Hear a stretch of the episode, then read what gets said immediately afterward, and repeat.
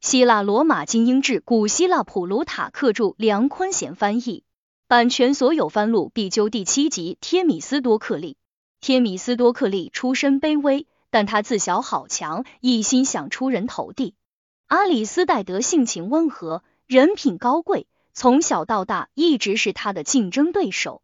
他预见到马拉松战役不是希波战争的结束，而是更大战事的起点。雅典未来的机会在海上。从政以后，他运用政治智慧，将雅典人的注意力转向大海，建立起一支强大的海军。泽西斯率领波斯大军入侵希腊，斯巴达国王利奥尼达战死温泉关，波斯军队长驱直入，进逼雅典。天米斯多克利说服雅典人放弃城市，把妇女老幼疏散到邻国，适宜从军的男子悉数登船。希腊联合舰队统帅斯巴达人奥卢比亚德畏敌如虎，准备将舰队撤往伯罗奔尼撒。天米斯多克利与阿里斯戴德合谋，迫使联军在萨拉米斯迎战波斯海军，联军大胜。二人又设计诱使泽西斯撤离希腊。希腊因此得救，天米斯多克利成为全希腊的英雄。然而好景不长，他遭到政敌的算计和民众的嫉妒，被迫逃命。他投奔宿敌波斯国王，受到优待。齐芒统领的希腊海军对波斯构成威胁，国王准备反击。为避免被征召去和自己的祖国作战，他从容结束了自己的生命。正文：天米斯多克利出身卑微，不足称道。他的父亲尼奥克利不是雅典的名士，来自普莱里镇，属于利扬提斯部落。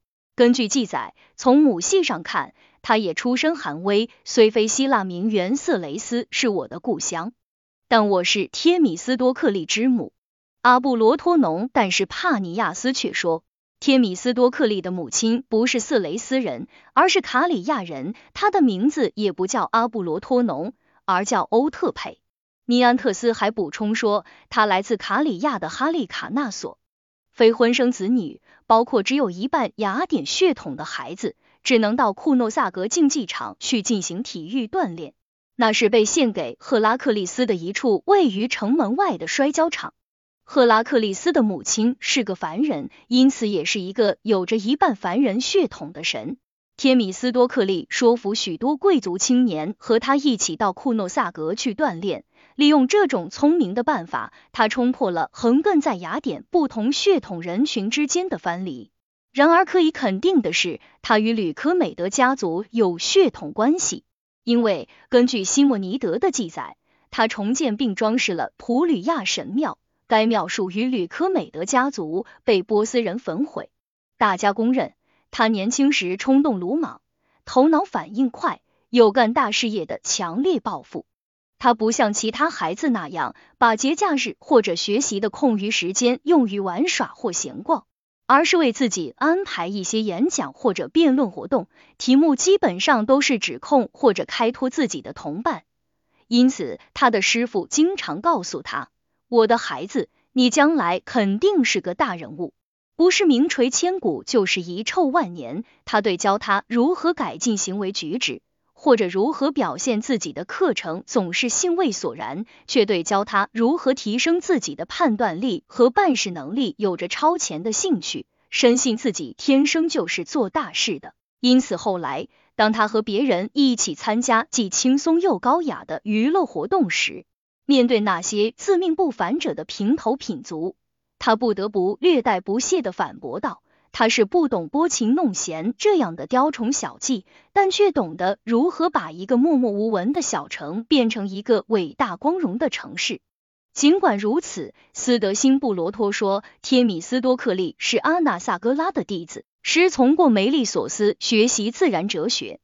但是这一说法与年代不符。梅利索斯在伯里克利围攻萨莫斯时是萨莫斯人的统帅，比天米斯多克利小得多。阿纳萨格拉还是伯里克利的好友，因此另一种说法或许更可信，那就是贴米斯多克利是普莱里人尼西菲洛斯的崇拜者。此人既非修辞家，亦非自然哲学家，他教授的是一种当时称之为智慧的学问。这种学问包括政治上的精明和实践中的睿智。从梭伦开始，几乎发展成为一门哲学。但是梭伦之后的人将其与诉讼和法律技巧相糅合，把实用性部分变成一种纯粹的讲话技巧。这些人通常被称为诡辩家。天米斯多克利开始从政后，曾求教于尼西菲洛斯。他年轻时性情多变，极不稳定。他喜欢虑性而为，不受理性和经验的控制，容易走极端，常常将自己置于最危险的境地。后来他自己总结道：“最劣的马驹，只要调教得当，往往会成为最优良的马匹。”但是有些人据此编排故事，说什么他被他的父亲遗弃，他母亲安他的卧名伤心而死，这些肯定都是诽谤。还有些人正相反，说为了阻止他从政，让他看清民众在用不着的时候是如何对待他们的领袖。他的父亲带他去看那些被随意丢弃在海边的旧战船。然而显而易见的是，他很早就对政治怀有浓厚的兴趣，强烈渴望有朝一日能够出人头地。从一开始，他就急切的瞄准最高职位，因此毫不犹豫的开罪城邦中最有权势和影响力的领袖，尤其是总和他作对的吕西马克之子阿里斯戴德。然而，他们的敌对关系似乎源自一个十分幼稚的事件。据哲学家阿里斯顿说，他们俩都爱上了俊美的凯奥斯人斯德西劳。从那以后，他们就加入相反的派别，成为政敌。他们在生活及行为方式上的差异似乎加大了他们的分歧。阿里斯戴德性情温和，人品更加高尚。他并不是为了获得荣誉或名望而从政。总是为国家的最高利益殚精竭虑。目睹天米斯多克利鼓动民众从事各种冒险活动，进行花样繁多的变革，他经常不得不表示反对，并出手抑制天米斯多克利不断增长的影响力。据说天米斯多克利醉心于获取荣誉，一心想干大事业。因此，尽管抗击波斯人的马拉松战役发生时他还年轻，雅典将军米提亚德高超的指挥艺术被人到处传颂，有人却注意到天米斯多克利独自若有所思，他夜不能寐，避开所有平常光顾的休闲场所。有人问他何以如此，他回答道：米提亚德的济公柱不让他睡觉。当其他人认为马拉松战役将是战争的终点时，天米斯多克利却认为那只是更大规模冲突的开始，因此为了全体希腊人的利益，他自己时刻做好准备，城邦已维持着正常的军事训练，未雨绸缪。首先，他是第一个敢于建议雅典人停止分掉劳里翁银矿收入的人。之前，雅典人习惯于把这笔收入分掉，他建议把钱用于建造战舰，以便进攻埃及那人。埃及那人是当时希腊最兴盛的民族，拥有大量战舰，是海上的霸主。天米斯多克利必谈来自大流士和波斯人的威胁，他们距离遥远，来不来并不确定，因而民众当时并不怎么害怕。他巧妙的利用雅典人对埃及那人的竞争心理和愤怒情绪，劝说他们进行备战。雅典人用银矿的收入建造了一百艘战舰。后来，这些战舰被用于抗击泽西斯。此后，他一点一点的把民众的注意力转移和吸引到海上。他深信，在陆地上他们不是邻国的对手，但是利用海上力量，他们有可能赶走波斯人并统领希腊。因此，正如柏拉图所说的，他把他们从脚踏实地的士兵变成了在海上颠簸的海军和水手。他因此招来非议。说他拿走了雅典人的矛和盾，把他们绑在板凳和船桨上。斯德辛布罗托说他在公民大会上排除了米提亚德的反对意见，这些措施才得以通过。至于他是否因此损害了政府的纯洁以及权力的平衡，那是哲学家应该探讨的问题。但是在那个时候，希腊是被海洋拯救的，雅典被毁后的恢复归功于这些战舰。则是不争的事实，即使缺乏其他证据，泽西斯本人也足以证明，当时他的陆军完好无损。但是在海战失败后，他便立即逃之夭夭。认为自己已经无法对抗希腊人。在我看来，他把马多纽斯留下，与其说是因为他对征服希腊还心存希望，不如说是让马多纽斯殿后，阻挡追兵。有人说，提米斯多克利急于获取财富，好生活的更加阔绰。他喜欢献祭，在款待陌生人时喜欢摆排场，因此需要大笔金钱。但也有人指责他坑吝，把别人作为礼物送给他的食物都拿去卖掉。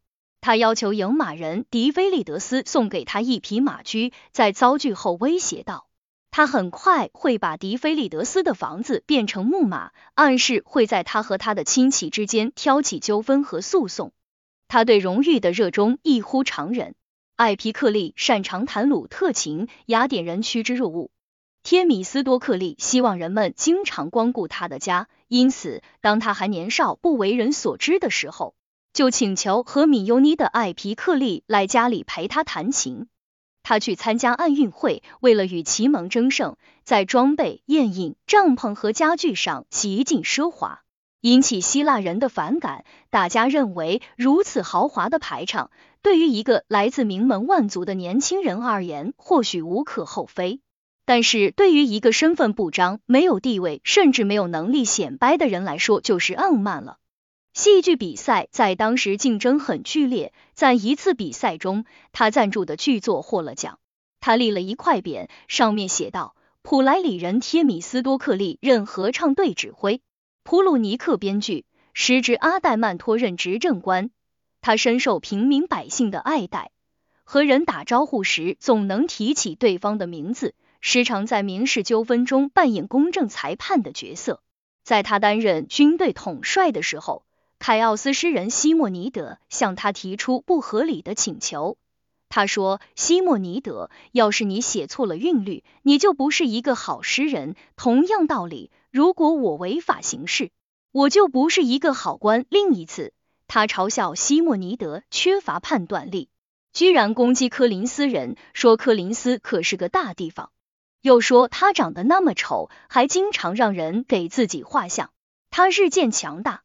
赢得民众的欢心，最终他的党派战胜阿里斯戴德的党派，并根据陶片放逐法把阿里斯戴德流放了。波斯国王向希腊进军，雅典人商量由谁担任统帅，许多人被巨大的危险吓坏了，选择自动退出。尤佩米德之子鼓动家艾皮库德斯很想得到统帅职位，看情况他很有可能当选。此人巧舌如簧，却胆小如鼠，且贪财好利。天米斯多克利担心，如果统帅职位落入这种人的手里，国家就大势去矣。据说他重金收买艾皮库德斯，让他退选。波斯王派信使带着一个翻译官来到希腊，索取象征臣服的土和水。天米斯多克利征得民众的同意，处死了翻译官。因为他竟然敢把蛮族人的命令用希腊文传达，天米斯多克利因此而受到赞扬。他对泽利亚人阿特谋斯的处置也大受赞赏。阿特谋斯带着波斯国王的金子来收买希腊人，根据天米斯多克利的命令，他本人、他的孩子及其后代都被褫夺公民权。但他最受公认的成就是结束了希腊的内战，消除了纷争。说服大家停止一切敌对行动，一致对外。据说在完成这项壮举中，阿卡迪亚人齐留斯对他帮助颇大。他担任雅典军队统帅以后，立即努力说服国民放弃城市，踏上战舰，在远离希腊的地方迎击波斯人。但是他遭到很多人的反对，于是只得率领一支大军，同斯巴达人一道开进坦佩。想要守住这一通道，以保护当时还没有宣布倒向波斯的帖萨利。他们空手而回，毫无建树。消息传来，不仅帖萨利人，就连整个博奥提亚都已投靠泽西斯。因此，雅典人更倾向于接受帖米斯多克利的建议，在海上作战，并派他率军守卫阿特米西翁海峡。各国军队在这里汇合。其他希腊人要求由斯巴达人指挥，欧鲁比亚德任海军统帅。但是雅典人的战舰数量比其他国家的加起来还要多，他们不愿意接受别人指挥。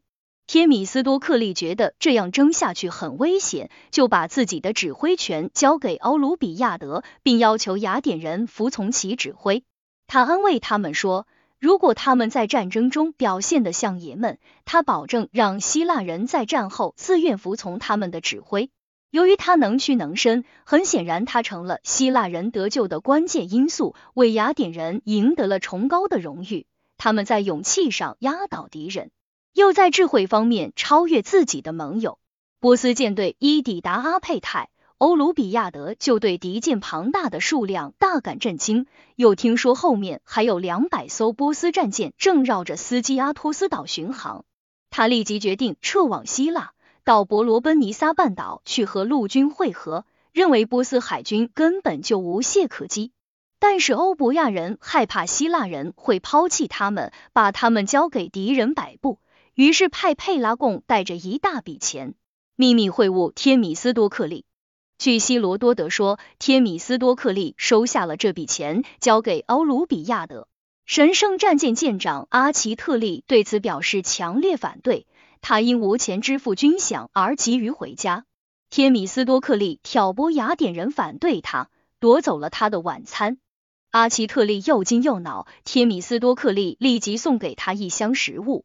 在箱子底下藏了一塔兰顿的银币，让他当晚把东西吃了，第二天把钱发放给他的船员，否则就告诉雅典人他收了敌人的钱。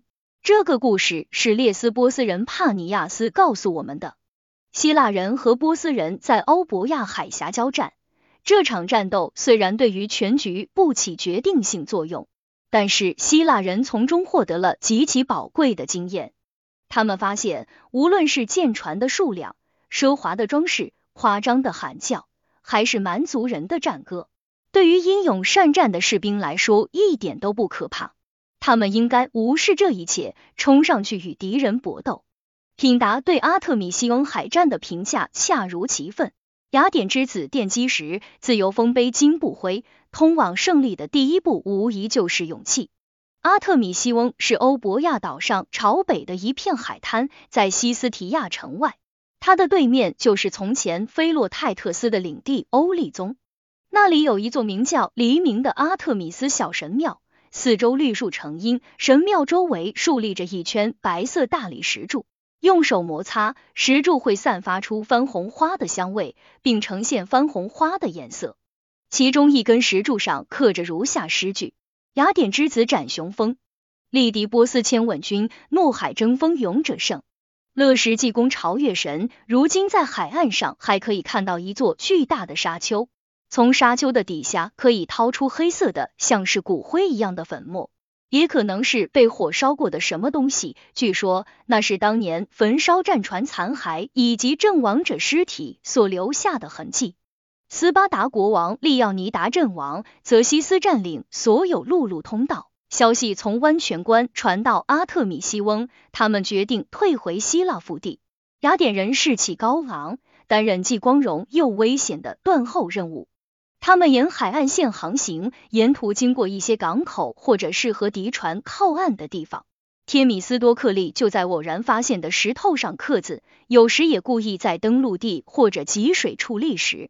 号召伊奥尼亚人尽可能抛弃波斯人，投入希腊人的怀抱，因为希腊人是他们的开基始祖，现在正在为他们的自由赴汤蹈火。如果他们做不到这一点，至少可以在战斗中实质和骚扰波斯人。他希望这些话能够说服伊奥尼亚人起来造反，或者让波斯人怀疑他们的忠诚，给敌人制造一些麻烦。此时，泽西斯已经穿过多里斯，侵入博基斯。博基斯人的城市正毁于战火。然而，希腊人却没有出手相助。尽管雅典人恳求联军在波斯人到达阿提卡之前主动出击，在不要提亚迎战敌人，就像他们自己迎战波斯人于阿特米西翁那样，但是其他联军却对雅典人的请求充耳不闻。他们的心思全在保卫伯罗奔尼撒上，决定把全部军队集结在地峡以内，在那片狭窄地带修建一条从海到海的长城。雅典人对这种背叛行为怒不可遏，也为自己的悲惨境遇深感沮丧。仅靠他们自己去迎战这么一支庞大的军队，无异于以卵击石。他们除了弃城就船外，别无选择。这样的现实令人难以接受。想到要抛弃自己的神庙、祖先的坟墓和碑铭，任由狂暴的敌人蹂躏，胜利对他们而言还有多大意义？还谈什么解放？天米斯多克利无计可施，他无法用人类的理性来说服民众支持自己的想法。只好像戏剧里那样耍起把戏，利用奇迹和神谕。雅典娜神殿内室的圣蛇不见了，祭司们告诉民众，奉献的祭品被原封不动留在那里。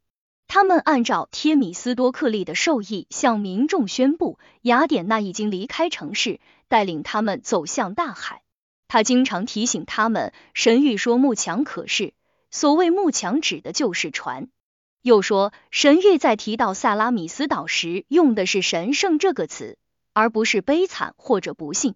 这个岛将为希腊人带来天大的好运。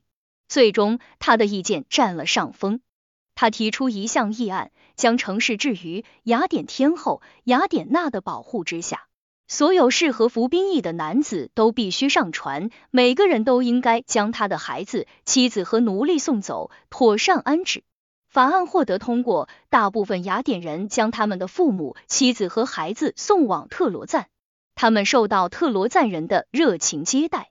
特罗赞人投票决定，雅典人的生活费由公款支付，每人每天发给两欧波尔，孩子们可以随意采摘水果，他们的学费也由公款支付。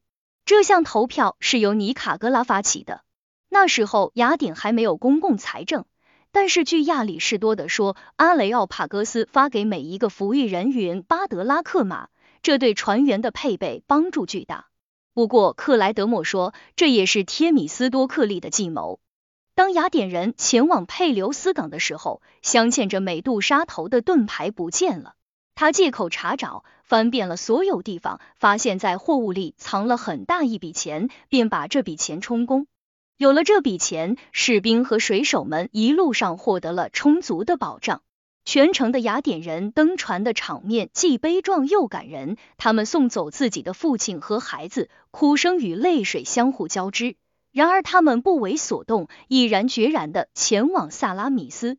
但是最让人揪心的是，许多老人由于年纪太大被留了下来。即使是家养的动物，让人看了也不免心生怜悯。他们全程乱窜，不住的哀鸣，希望他们的主人能带着他们一起走。据说其中就有伯里克利的父亲桑提帕斯所养的一条狗，他不想被丢下，一头跳进海里，一路跟着战舰游到萨拉米斯，然后就倒地而死。他死的那个地方，如今还被称为狗坟，据说他就被埋葬在那里。在此次危机中，除了这些伟大行动外，召回阿里斯戴德一事肯定不是最无关紧要的。战争开始前，他被贴米斯多克利的党派用陶片放逐法流放了，这时还在流亡中。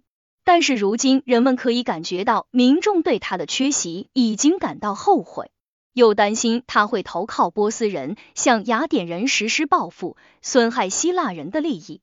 为此，贴米斯多克利提出一项法案，允许那些被放逐了一段时间的人回来，和同胞一起为希腊的解放事业做贡献。欧鲁比亚德因为斯巴达的强大而当上希腊的海军统帅，然而他在危急时刻懦弱无能，竟准备把舰队停泊在靠近陆军驻地的科林斯地峡。对此，贴米斯多克利已予以抵制。尤鲁比亚德见他不耐烦，便说道：“在奥运会上抢跑的人是会挨鞭子的。”天米斯多克利给出了掷地有声的回答：“落后的人得不到桂冠。”奥鲁比亚德举起权杖，做出要打的样子。天米斯多克利说：“想打就打，但我的话还是得听。”欧鲁比亚德对他的克制颇感惊奇，让他把想法说出来。天米斯多克利再次敦促他留在萨拉米斯。这时，他边上有人说道：“那些没有城市或者房子可以失去的人，无权劝说别人抛弃自己的家园和国家。”天米斯多克利回答道：“你这卑鄙的家伙，我们离开自己的房子和城市，因为我们认为不该为一些没有生命和灵魂的东西去做奴隶。然而，我们的城邦依然是全希腊最强大的，我们有二百艘战舰，随时可以在这里保护你们。但是，如果你们像从前那样逃跑或者背叛我们，希腊人不久就会得到这样的消息。”雅典人占领了一个和他们失去的那个同样美丽自由的大城市。一席话令欧鲁比亚德顿生疑虑：如果他撤退了，雅典人是否会离开他？有位二雷特里亚人反驳他，他说：“你这木鱼脑袋也配谈战争？你空有一把宝剑，可惜你没有心。人们认为木鱼的骨头像把剑，没有心脏。”据说天米斯多克利正说话间，一只猫头鹰飞到舰队的右边，落在桅杆上。这一急兆促使希腊人听从他的建议，准备战斗。然而，敌人的舰队已经抵达阿提卡海岸的帕勒隆港，凭借数量优势封锁了所有海岸线。希腊人一看到泽西斯亲自率领陆军来到海边，与波斯海军会师。立即把天米斯多克利的良言抛到了九霄云外。伯罗奔尼撒人又把目光投向地峡，对任何反对他们回家的建议都表示不满。他们决定当夜离开。舵手们都接到了准备起航的命令。天米斯多克利懊恼不已。如果希腊人撤退，回到各自的城邦，他们将失去狭窄水域给他们带来的优势。于是他心生一计。命西钦诺斯依计行事。西钦诺斯是一个波斯俘虏，但是他喜欢天米斯多克利，还帮着天米斯多克利照看孩子。天米斯多克利把西钦诺斯偷偷的送到泽西斯那里，让他告诉国王。雅典海军统帅天米斯多克利拥护国王，想第一个告诉他希腊人准备逃跑，建议他拦住他们，趁乱对他们发动攻击。在他们远离陆军的情况下，一举全歼。泽西斯闻讯大喜，丝毫不疑有诈。他立即向舰队将领们下令，即刻派出二百艘战舰包围所有岛屿，封锁一切海峡和通道，不得让一个希腊人逃脱。其他正在休整的战舰随后跟上。此计正在进行之时，吕西马克之子阿里斯戴德第一个察觉有异。于是来到天米斯多克利的大帐。如前所述，他曾经被天米斯多克利流放过，因此他此行不是来做友情拜访，而是来告诉天米斯多克利，他们被敌人包围了。天米斯多克利知道阿里斯戴德是个大度之人，对他在这个时候来访感到吃惊。就把派西钦诺斯去做的事对他和盘托出，并请求他运用自己的声望，帮助挽留其他希腊人在狭窄的海面上迎战敌人，因为他更容易取得希腊人的信任。阿里斯戴德赞成天米斯多克利的计策，立即去找其他将领和舰长，鼓励他们和敌人战斗。然而，即便是他的意见，他们也不能完全接受。正犹豫间，一艘特诺斯人的战舰叛离波斯人，其指挥官帕奈提走了进来，告诉大家海峡以及所有通道都被封锁了。愤怒和求生的需要促使他们决定背水一战。天一亮，泽西斯就坐在一处高地上，在那里往下看，他的整个舰队及其调度尽收眼底。帕诺德莫斯说。泽西斯坐在赫拉克利斯神庙上方的一个突出部，一条狭窄的水道将阿提卡海岸同岛屿隔开。但是根据阿克斯多多罗的记载，那是位于梅加拉边界上几座被叫做羊角的山丘。他坐在一把金椅子上，身边站着许多书记员，随时记录战场上所发生的一切。天米斯多克利正在旗舰旁边准备献祭，有三个长相俊美、穿着华丽的俘虏被带到他的面前。据说他们是阿陶克提和泽西斯的姐姐桑道克的孩子。占卜师奥普兰提德一见他们，又看到祭品喷出非同寻常的火焰，还有人在一旁打喷嚏。预示这是一个好兆头，便拉住天米斯多克利的手，要他用这三个年轻人做牺牲，把他们奉献给食人者酒神，向他祈求胜利。这样，希腊人不光可以自救，还能获胜。天米斯多克利对这一奇怪而可怕的预言深感不安，但是普通民众在紧要关头往往失去理性，寻找各种稀奇古怪的解脱办法。大家同声呼唤酒神的名字，把俘虏带到祭坛，强行按照占卜师的指示献祭。这是熟读史书的哲学家列斯波斯人帕尼亚斯记载的。悲剧诗人埃斯库罗斯对敌舰的数目似乎是了如指掌。在悲剧波斯人中，他这样写道：“军中详情我尽知，波斯大王泽西斯战舰一千号无敌。”蒙冲二百有七只，雅典人有战舰一百八十艘，每舰甲板上有十八名战士，其中四人为弓箭手，其余为甲士。天米斯多克利不仅选择最佳地点，还选择最有利的战机。他一直等到海风从外海吹来，海峡潮水猛涨，这才向敌舰发起冲击。希腊人的战舰比较矮，吃水浅，在这种情况下不会有什么不便。波斯战舰船尾高，甲板高耸，船身重，行动不便，宽大的船体暴露给敌人。面对希腊人的猛攻，受损严重。希腊人把天米斯多克利作为他们最好的榜样，眼盯着他的一举一动。天米斯多克利所面对的正是泽西斯的海军统帅阿里亚美尼的坐舰。此人在泽西斯的兄弟中最勇敢，也最优秀。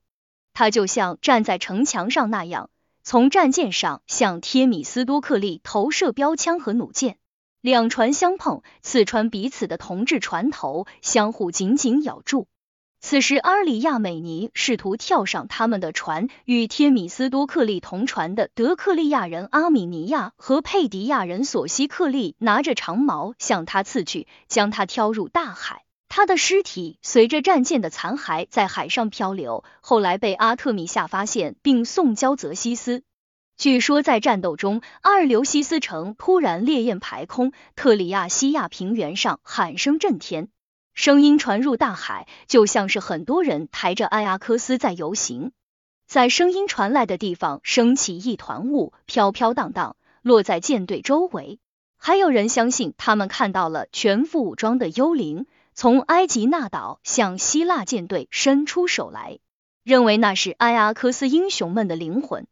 战斗爆发前，他们曾呼唤这些英灵前来助战。第一个虏获敌舰的是雅典舰长吕科美德，他砍掉船旗，将船献给戴桂冠的阿波罗。因为是在狭窄的海面上作战，波斯人只有一部分战舰能派上用场，这些战舰互相挡道。因此，希腊人和他们旗鼓相当，双方激战到晚上，波斯人被击退，希腊人取得了被西莫尼德称之为彪炳史册、闻名遐迩的胜利。这是迄今为止已知的最辉煌的海上战绩，是结合了所有参战人员的勇气和激情，以及天米斯多克利的天才智慧而取得的胜利。泽西斯对此次海战的失败暴跳如雷，他将大量的沙石填进海里，试图填海造堤，把他的陆军开进萨拉米斯岛。天米斯多克利想试探阿里斯戴德的想法，于是提议起航前往赫勒斯滂，摧毁那里的浮桥，将亚洲人关在幽州，一网打尽。阿里斯戴德认为这是个馊主意，他说：迄今为止。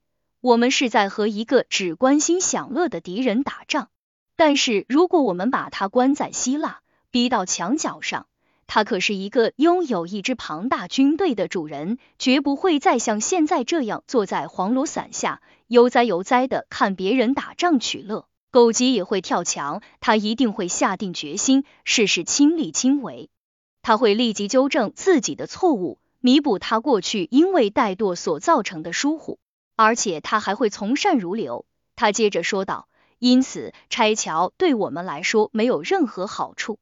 天米斯多克利，如果可能的话，我们甚至应该多造一条，好让他撤退的更快一点。”天米斯多克利回答道：“要是那样，我们必须千方百计摆脱他，越快越好。”为此，他在俘虏中找到了一个名叫安纳克斯的波斯太监。放他去见国王，告诉泽西斯，希腊人现在已经取得海上的胜利，决定前往赫勒斯滂，摧毁那里的浮桥。但是天米斯多克利关心国王的安危，把消息透露给他，请他尽快赶往亚洲水域，回到自己的国家。同时，天米斯多克利将故意拖延时间，阻止联军对他的追击。泽西斯闻言大惊，立即全速撤出希腊。天米斯多克利和阿里斯戴德的谨慎。在随后的普拉泰亚战役中得到了更充分的理解。次役马多纽斯仅仅动用了泽西斯的一小部分军队，就是希腊人差一点前功尽弃。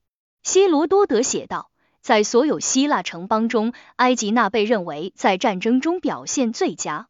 至于个人，大家公推天米斯多克利功劳最大，尽管出于嫉妒而言不由衷。军队回到伯罗奔尼撒入口处时，几个统帅在祭坛前投票决定谁是最杰出的人。每个人都认为自己第一，天米斯多克利第二。斯巴达人带着他一起返回斯巴达，在那里，他们把勇敢奖给了欧鲁比亚德，把谋略和指挥才能奖授予了天米斯多克利，并为他戴上橄榄枝桂冠，送给他全城最好的战车。派三百名年轻人将他护送出国界。在下届奥林匹克运动会上，当天米斯多克利来到赛场时，所有的观众都不再注意参赛的选手，而是整天注视着他，将他指给陌生人看，欣赏他，为他鼓掌，做出各种高兴的表示。他感到十分欣慰，对他的朋友们表白说，他为希腊人所付出的一切在那一刻得到了回报。从他的一些趣闻轶事中可以看出，他确实是一个天生崇尚荣誉的人。他当选雅典海军统帅后，把所有公司事务一律推迟到即将起航的当天，通过同时处理大批公务和接见大量民众，给人造成一种位高权重的感觉。他看见了被冲上岸的尸体上戴着金手镯和金项链，但是他继续前行，只是对跟在身后的朋友说了句。把这些东西取了吧，因为你不是天米斯多克利。安提帕提是个帅哥，从前躲着天米斯多克利，如今见天米斯多克利声名显赫，便开始溜须拍马。天米斯多克利对他说：“年轻人，时间给我们俩都上了一课。”他说雅典人既不尊重也不欣赏他，只是把他当做一棵梧桐树，天气不好时在树底下躲一躲。天气一转好，立即扯下树叶，砍掉树枝。有个塞里波斯人对他说：“他的荣誉不是凭自己的能力，而是靠城邦的强大获得的。”他回答道：“你说的对，如果我是个塞里波斯人，我永远也不会出名；但如果你是个雅典人，你也不会有位将军认为他已为雅典做了很大的贡献，竟然和天米斯多克利比功劳。”天米斯多克利对他说。从前，一日找节日的茬，说在你的日子里，大家成天忙里忙外地张罗；当我的日子到来时，每个人都神定气闲。节日说没错，但是如果我不先到，你永远也来不了。他说，尽管如此，如果天米斯多克利没有先到，你现在会在哪里？他的儿子撺掇母亲，又让母亲撺掇他来浇灌自己。他开玩笑说。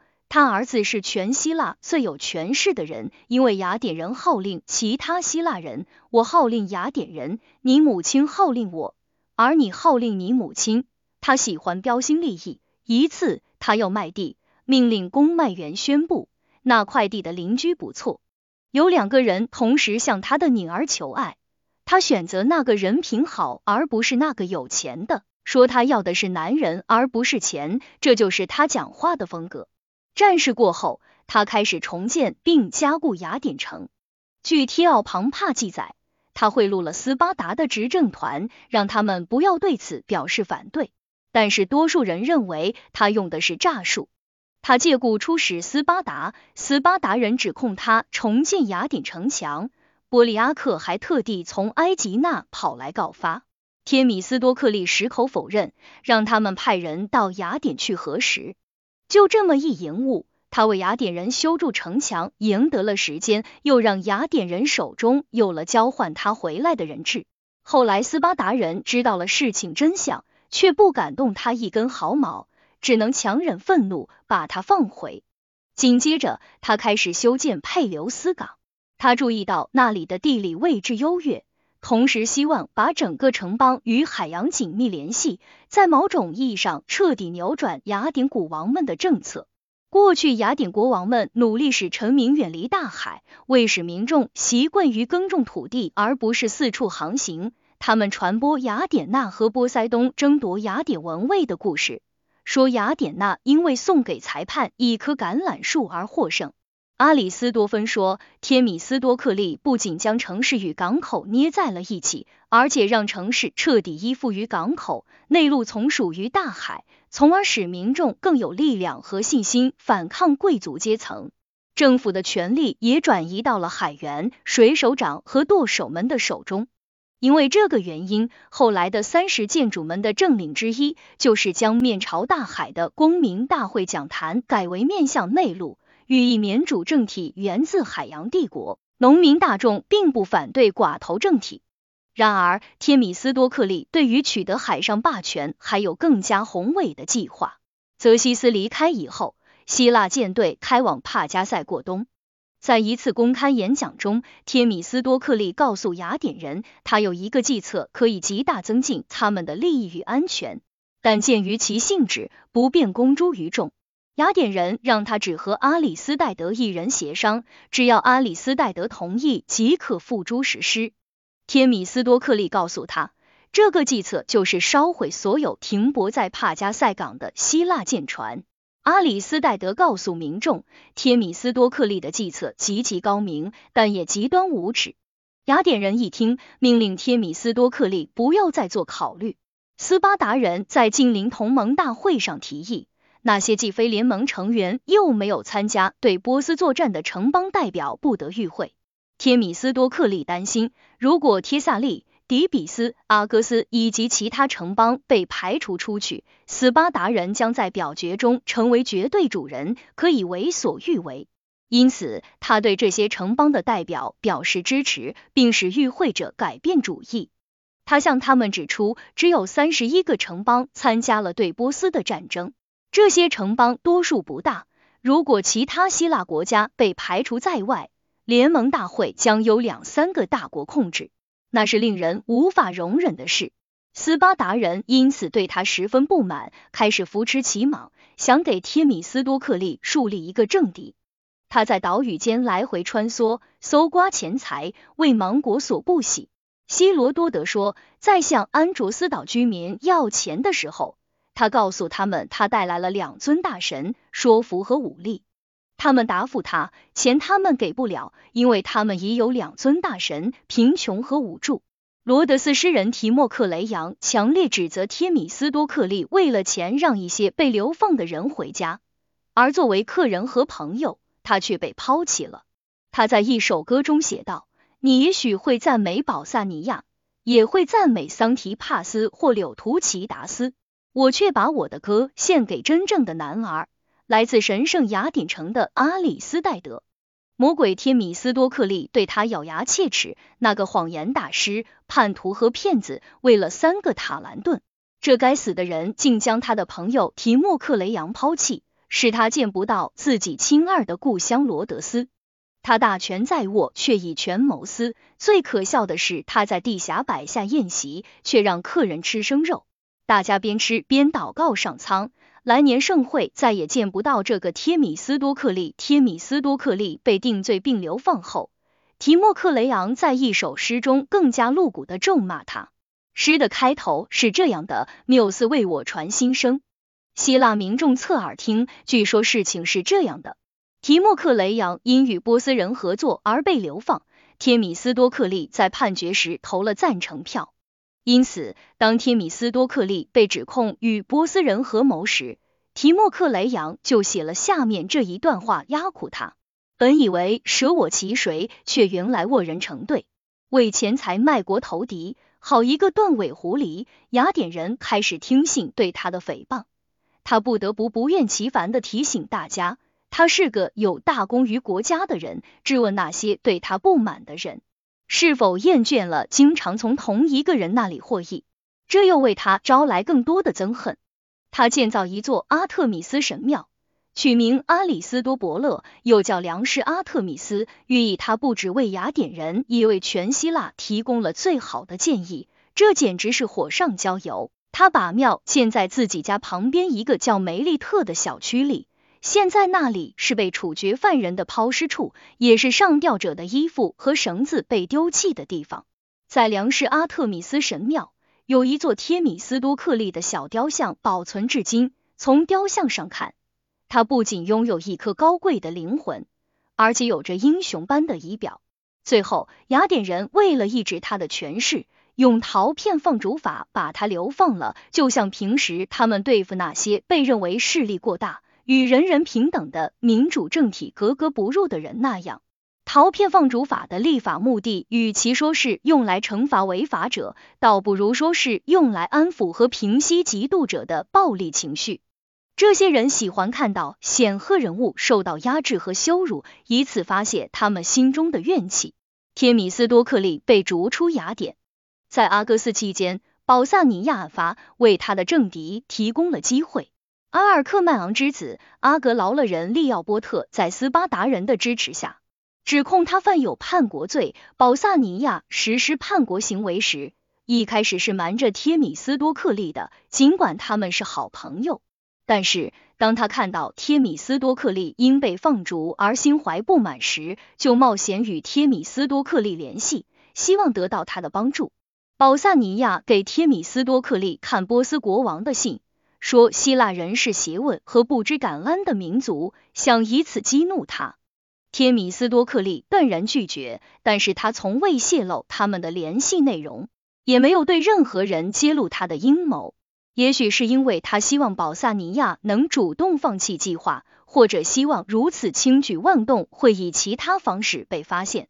保萨尼亚被处决后，有关此事的书信被发现，牵连到天米斯多克利。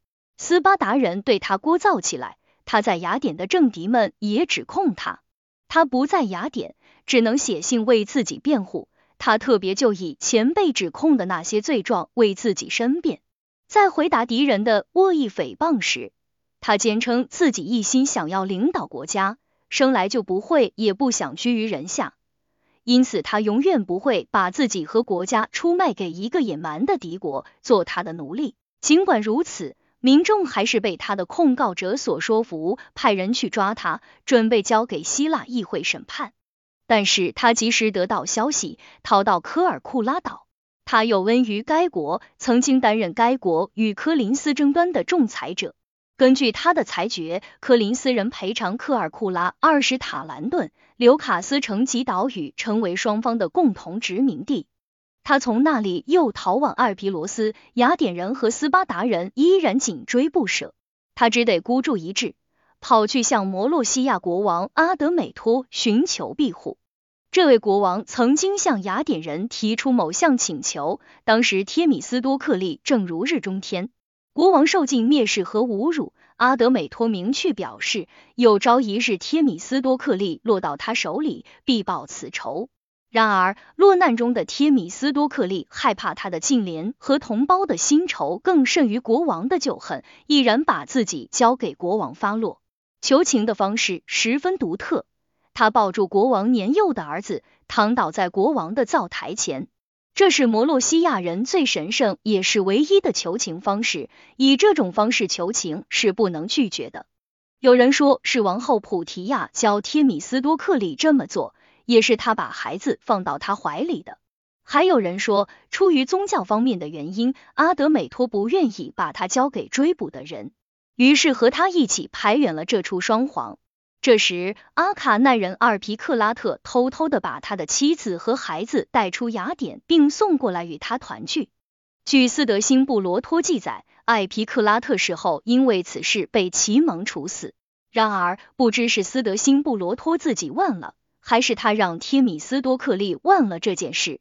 他马上又说，贴米斯多克利前往西西里，向叙拉古建筑耶罗的女儿求婚。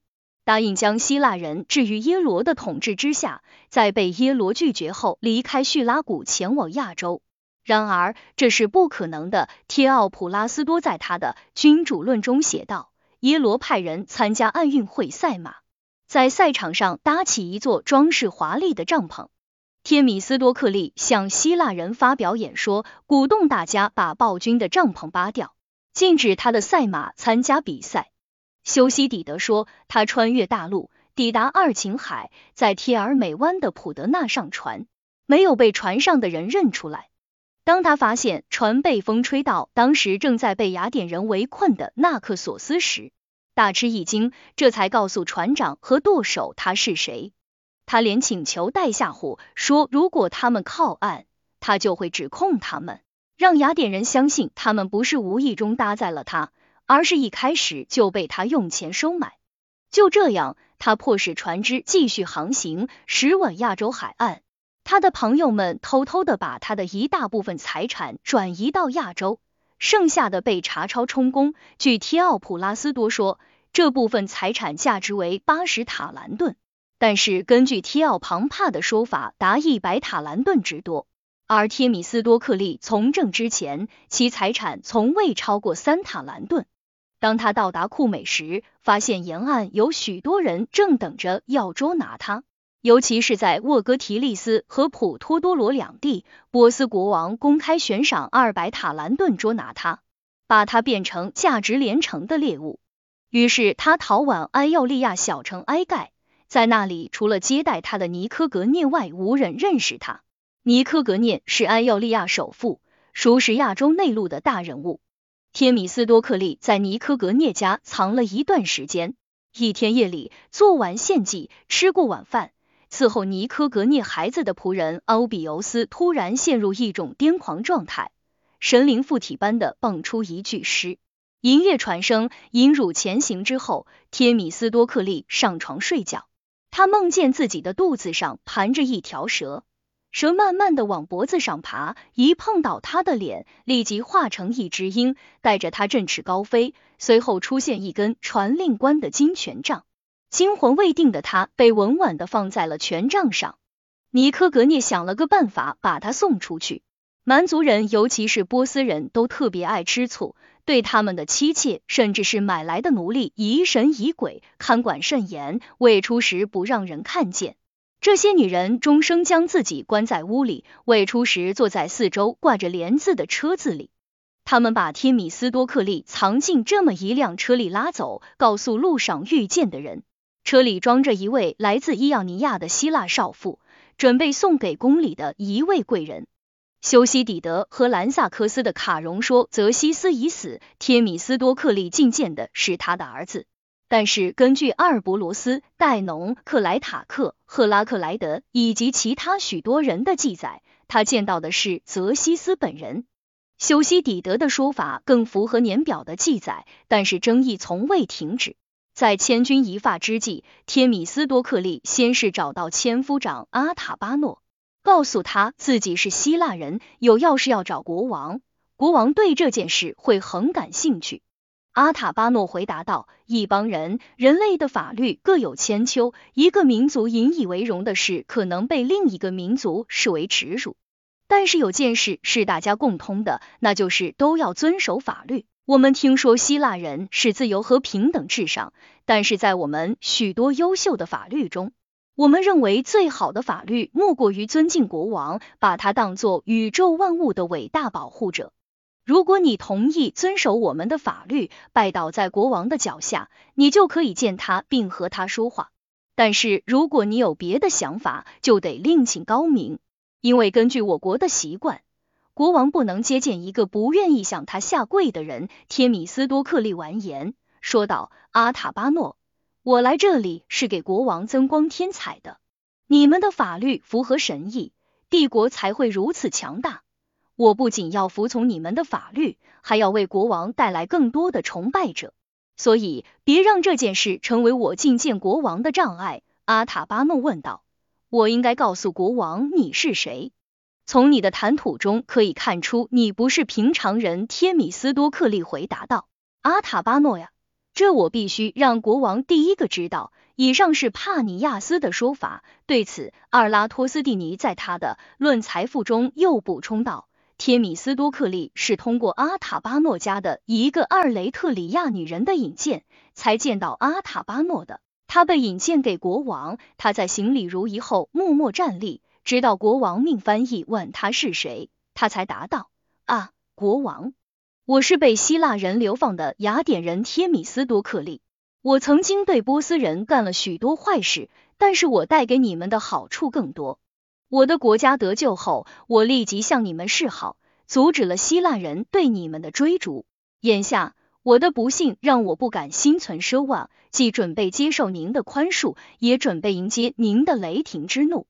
我的同胞国民见证了我曾经为波斯人所做的一切，希望您借此机会向全世界展示您的仁德，而不是发泄您的怒气。您救下我，就是救下一个向您启恩的人。您杀死我，就是杀死一个希腊的敌人。他又讲到天神的告诫，比如他在尼科格涅家的梦境提到多多纳的神谕，天神命令他去找一个有着同样称谓的人。根据他的理解，是宙斯王派他来找国王的。他们都很伟大，而且都有王的称号。国王仔细的听他讲话。尽管他很欣赏忒米斯多克利的性格和勇气，却没有当面给出任何答复。但是当国王和他的好友们在一起时，不禁握手称庆。他向安里马尼神祈祷，愿他的敌人都像希腊人那样侮辱并驱逐他们当中最勇敢的人。他随后祭神，开怀畅饮，心情无比愉快。当晚在梦中，他高兴地大叫三次。我得到了雅典人忒米斯多克利。第二天早上，国王召集主要臣属，命人把忒米斯多克利带来。忒米斯多克利感觉不妙，他注意到卫兵一听到他的名字就对他态度粗鲁，恶语相向。当他向坐在玉座上的国王走去的时候，所有人都沉默不语。走过千夫长罗萨尼斯身边的时候，听到他小声咕哝道。你这条阴险的希腊毒蛇！国王圣明，让你自投罗网。然而，当忒米斯多克利上前向国王行礼的时候，国王还了礼，亲切的说，他欠忒米斯多克利阿尔白塔兰顿，因为他曾悬赏阿尔白塔兰顿捉拿忒米斯多克利，现在那笔赏金理所当然应该属于忒米斯多克利本人。他还许诺将会有更多的赏赐。并且鼓励他就希腊事务自由发表看法。天米斯多克利回答道：“人类的语言就像名贵的波斯地毯，必须得伸展开才能看清它美丽的花纹和图案。当它被卷起来的时候，美丽就会被掩盖乃至彻底消失。因此，它需要一些时间。”国王对他的比喻感到满意，问他需要多长时间，他要求给一年时间。在这段时间里，他掌握了波斯语言，完全可以在没有翻译帮助的情况下与国王交谈。一般认为他只和国王谈论希腊事务，但巧合的是，那段时间宫中发生了重大的改变，许多国王的宠臣被削职，因此他受到这些大人物的猜忌，认为他胆大包天，竟然在国王面前说他们的坏话。他得到了其他外国人从未享有过的荣宠。国王邀请他参加在国内外的休闲娱乐活动，带他去狩猎，甚至允许他探望王太后，并时时与他交谈。奉国王之命，他还研习了妖教。国王让斯巴达人德马拉托提要求，保证他会如愿以偿。德马拉托说，他希望头戴王家的帽子，堂而皇之进入萨迪斯城。国王的堂弟米特罗普斯特拍了拍他的头，说：“他的脑袋可戴不起国王的帽子。即便是宙斯把雷霆和闪电交给他，他也不会变成宙斯王。”国王大怒，决定永远不再理他，对于他的请求一概拒绝。但是天米斯多克利让国王消了气，宽恕了德马拉托。据说在随后的波斯国王统治期间，波斯人与希腊人间的往来大大增强。每当波斯人延请希腊人才为波斯效力的时候，为了鼓励他，都会写信向他保证，他会像忒米斯多克利那样受到重用。又据说，在忒米斯多克利如日中天、家里门庭若市的时候，看着满桌的珍馐，忒米斯多克利曾经转身对他的孩子们说：“孩子们，如果我们不曾遭遇不幸，哪里会有今天？”多数学者说，他有三座城市作为实意：马格尼西亚、穆尤斯和兰萨克斯，分别为他提供面包、肉和酒。库兹克斯人尼安特斯和帕尼亚斯说，还有两座城市，分别是为他提供衣服的帕莱斯格普西斯，以及为他提供家庭用具的佩克特。有一次，他前往海边处理希腊事务，上普鲁吉亚的波斯总督艾皮修斯想暗杀他，为此在很久以前就物色了一批皮西迪亚人，准备在他投宿的狮头市对他下手。天米斯多克利在睡午觉时。梦见众神之母出现在他面前，对他说：“天米斯多克利，远离狮头氏，以免被狮子吃掉。作为回报，我要你的女儿尼西托利玛做我的仆人。”天米斯多克利非常震惊，在向女神做完祈祷后，离开大陆，兜了一圈，走另一条路，改变驻地以避开那个地方。当晚，他露宿在庄稼地里。但是他有一匹运送帐篷家具的驼马，当天掉进河里。他的仆人把湿了的挂毯打开，挂起来晾干。夜里，提西迪亚人手持利刃朝着他们摸了过来，在夜光下分辨不出披在外面的东西，以为那就是天米斯多克利的帐篷，可以在里面找到他。他们走近，正举刀要砍，被守卫带了个正着。天米斯多克利躲过了一大劫，为感谢女神托梦相救，他在马格尼西亚建造了一座神庙，献给众神之母丁杜美尼，并让他的女儿尼西托利玛做了女祭司。他来到萨迪斯，闲来无事时遍访全城庙宇，观察他们的建筑、装饰以及奉献的贡品。他在众神之母的庙里看到一尊处女铜像，足有两尺高，名叫送水少女。当年他在任雅典水务监察员的时候，发现有人偷偷将公家的水引走私用，这座铜像就是用这些人的罚款铸造的。不知是他看到这尊铜像成为战利品心有不甘，还是他想让雅典人看看他在波斯国王这里如何一言九鼎。他和吕底亚总督协商，想说服他将铜像送还雅典。这位波斯官员勃然大怒，威胁要将此事奏报国王。天米斯多克利大惊，用钱买通总督的妻妾，平息了总督的怒气。从那以后，他更加谨言慎行，以免挑起波斯人的妒意。他没有如提奥庞帕所说的那样继续周游亚洲，而是在马格尼西亚的家中过着平静的生活。在相当长一段时间里，他的日子过得很安稳。所有人都捧着他，他享用着丰盛的礼物，与波斯帝国中最有权势的人同样受宠。在那段时间里，国王全神贯注于亚洲内陆的事务，无暇顾及希腊。但是后来，埃及在雅典人的帮助下发动暴乱，希腊舰队在塞浦路斯和基利基亚一带巡弋，其盟称霸海上，国王开始将他的注意力转向这里，意在抵抗希腊。遏制希腊人日益增长的敌对势力，国王开始调兵遣将，并派信使到马格尼西亚去找贴米斯多克利，提醒他曾经的承诺，召集他共同对付希腊人。然而此时他对雅典人已经了无恨意，对他在这场战争中可能获得的荣耀和权势心如止水。又或许他认为壮志难酬。当时希腊人已经有了其他伟大的将帅，尤其是齐芒，正在取得一系列辉煌的军事胜利。